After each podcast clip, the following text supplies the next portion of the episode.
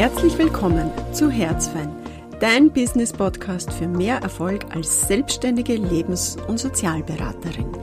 Ich bin Petra Freisold und ich teile mit dir all mein Wissen über Praxisgründung und erfolgreiche Praxisführung.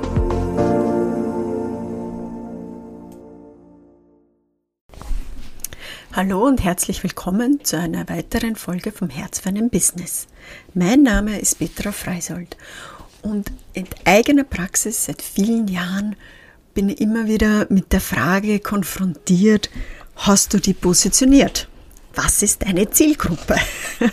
Und ihr steht gerade neue Webseiten und da bin ich auch dieser Frage begegnet. Sie wird mir immer gestellt. Und nein, ich habe mich nie positioniert. Also ich habe nie explizit Trauerbegleitung gemacht. Oder Singles oder Stressmanagement. Also es gibt ja die breitesten Positionierungen. Und ich habe das deswegen nicht gemacht, weil es mir zu eng gewesen wäre.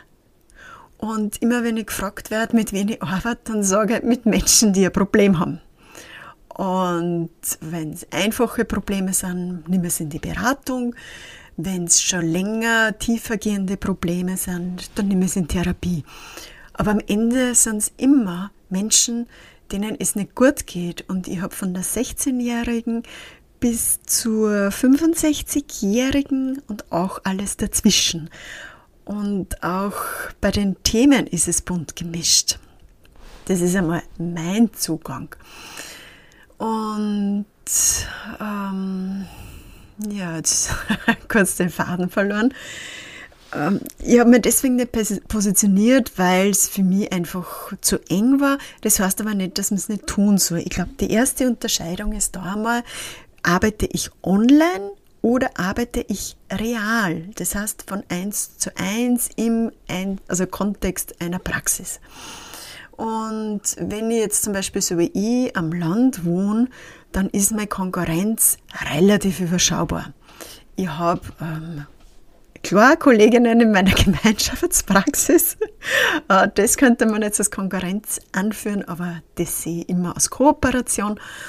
Und sonst gibt es rund um mich ein paar Psychotherapeutinnen, die ein ganz anderes Klientel abdecken, als ich es tue.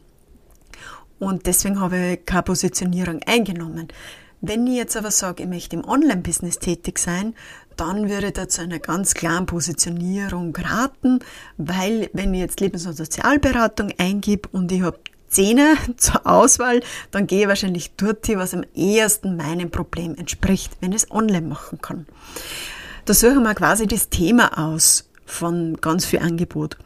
Wenn ich aber vor Ort arbeite, dann gehe ich mehr nach dem Foto. Schaut mir die Person sympathisch aus, abgesehen von den Berührungspunkten, wie vertrauenserweckend ist die, wie viel habe ich schon gehört über die. Es ist schon etwas, was einfach über sehr an Vertrauens- oder so erstes Gefühl passiert, wo man hingeht. Nur ein weiterer Punkt, was bei der Positionierung, was ich sehr häufig beobachte, ist, Menschen machen die Ausbildung und dann spezialisieren sie sich und zumeist bei dem Thema, was ihnen allernächsten ist. In der Praxis schaut es so aus, die machen die Lebens- und Sozialberaterausbildung und hängen hinten dran den Trauerbegleiter, weil sie selber familiär durch diesen Prozess gegangen sind, das als heilsam empfunden haben und das nun selbst anbieten wollen was ja jetzt per se jetzt nicht das Problem ist, sondern ich finde, es ist halt einfach mehr ein eigenes Thema aufarbeiten. Und das kann man schon eine Zeit lang machen. Ich glaube nur, dass man, wenn wir überlegen, mit was wir arbeiten möchten, wir anders hinschauen dürfen.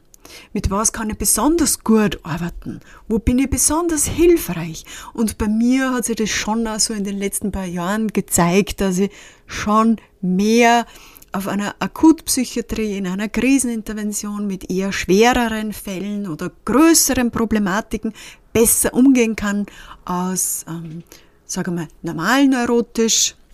Aber das heißt nicht, dass ich nicht mit normal neurotisch arbeite. Aber es ist etwas, was mir leichter von der Hand geht. Aber das habe ich erst gemerkt, indem ich es tue. Und das ist in unserem Beruf äh, ganz was Wichtiges. Wir sammeln Erfahrung, indem wir es tun. Wir können nicht uns vorher dieses, diese ganze Praxis aneignen.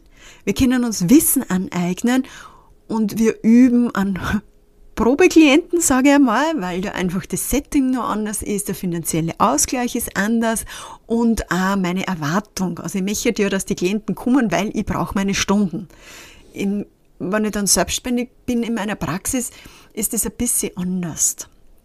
Und deswegen ist auch die Frage, musst du dich gleich am Anfang positionieren? Ja? Viel früher oder viel klarer würde man mit der Frage beschäftigen, wo mag ich arbeiten? Sehe ich mich online, sehe ich mich im realen Leben, mache beides, mache auch Seminare, mache einzeln, mache Paare und dann ein Trichter erst nach unten zu gehen.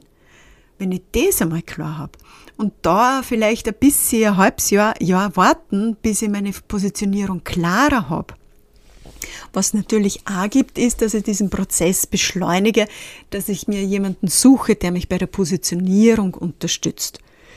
Dieses Angebot gibt es auch, ist natürlich auch eine Kostenfrage. Und ich selber habe es nie in Anspruch genommen. Deswegen kann ich das auch jetzt nicht empfehlen, aber auch nicht ablehnen. Aber es ist ein möglicher Weg.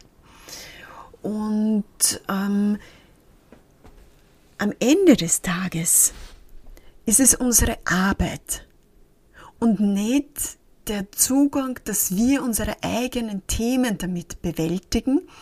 Und trotzdem werden die eigenen Themen immer wieder berührt. In der Übertragung, Gegenübertragung, wenn ich mich auf das einlasse, und das muss ich jetzt nicht in einem psychotherapeutischen Kontext, sondern ich kann das gut wahrnehmen. Was passiert zwischen mir und dem Klienten, der kommt? Wenn ich das fühle, dann lasse ich mich berühren, aber ich mache es nicht zu meinem eigenen Thema. So, das war es auch schon wieder von meiner Seite. Ich fasse einfach nur mal kurz zusammen. Also, bevor du dich mit der Positionierung beschäftigst, frage einmal, wie möchte ich arbeiten? Arbeite ich online oder arbeite ich real? Dann, in welchen Räumen werde ich arbeiten? Das sagt auch was darüber aus, weil ich weiß dann, bin ich am Land oder bin ich in der Stadt? Und da funktionieren unterschiedliche Werbestrategien gut. Meiner Erfahrung nach. Ich spreche immer meiner Erfahrung nach. Und es gibt sicher genug andere Beraterinnen, die einen anderen Weg sehr erfolgreich gegangen sind. In dem Podcast steht da das zur Verfügung, wie es bei mir gut funktioniert hat. Und meine Erfahrung ist, dass es am Land eine andere Strategie braucht als in der Stadt. Und wenn du das für dich geklärt hast, dann lass es wie einen Trichter nach unten gehen. Und irgendwann kannst du dann positionieren. Wenn du sagst, das ist wirklich mein Thema, dass ich zum Beispiel nur Trauerfälle begleite, weil man kann sich dann vorstellen, wenn man jetzt zum Beispiel drei bis vier Trauerfälle hat und ich habe das im Moment in meiner Praxis und dann passiert ein eigener Todesfall in der Familie, ist es extrem belastend. Und da muss ich schon sehr in meiner Mitte sein. Und ich wüsste nicht, ob ich zum Beispiel jetzt zehn Trauerfälle pro Woche schaffen würde, wenn ich einen Todesfall in der Familie hätte. Und darum ist die Frage, wenn ich mich spezialisiere, heute das dann auch in der Dimension aus, wie die Leute zu mir kommen. Wenn ich jetzt nur Singles habe, verändert sich vielleicht dann mein Weltbild dahingehend, dass Beziehung überhaupt nicht gut funktioniert. Ja, also es macht ja was mit uns. Desto mehr Themen wir von einer Richtung haben, desto mehr glauben wir, es gibt nur das. Ja? Ein, nettes Beispiel, mein Bruder hat auf der Gehirnchirurgie gearbeitet. Der hat immer, wenn er nur schon Nasenplatten gehabt hat, schon den Gedanken gehabt, er hat einen Gehirntumor. Ja, okay, aber er hat den ganzen Tag nichts anderes gesehen als Gehirntumor. Den seine Welt bestand zu einem großen Teil, wie anfällig unser Gehirn ist. Wenn ich Nasenblüten habe, ich denke mir überhaupt nichts. Und das ist ein, ein Teil unseres Berufes, dass wir damit vermehrt in Kontakt kommen und es macht was mit uns. Und das gehört auch zur Positionierungsüberlegung dazu, ob ich mich da so genug distanzieren kann, dass ich immer noch hilfreich bin, was ja die große Kunst in unserem Beruf ist. Es wahrzunehmen, aber nicht mitzuleiden. Ne? Der Unterschied zwischen Mitfühlen und Mitleiden. Aber gerne in einer anderen Podcast-Folge mehr dazu. Ich hoffe, der Podcast war wie immer hilfreich für dich. Wenn du eine Frage zu deiner eigenen Praxis hast oder zum Praxisstart, dann kannst du mir gerne ein E-Mail schicken auf Facebook oder Instagram, mich kontaktieren. Ich versuche äh, die Frage dann aufzunehmen in dem Podcast.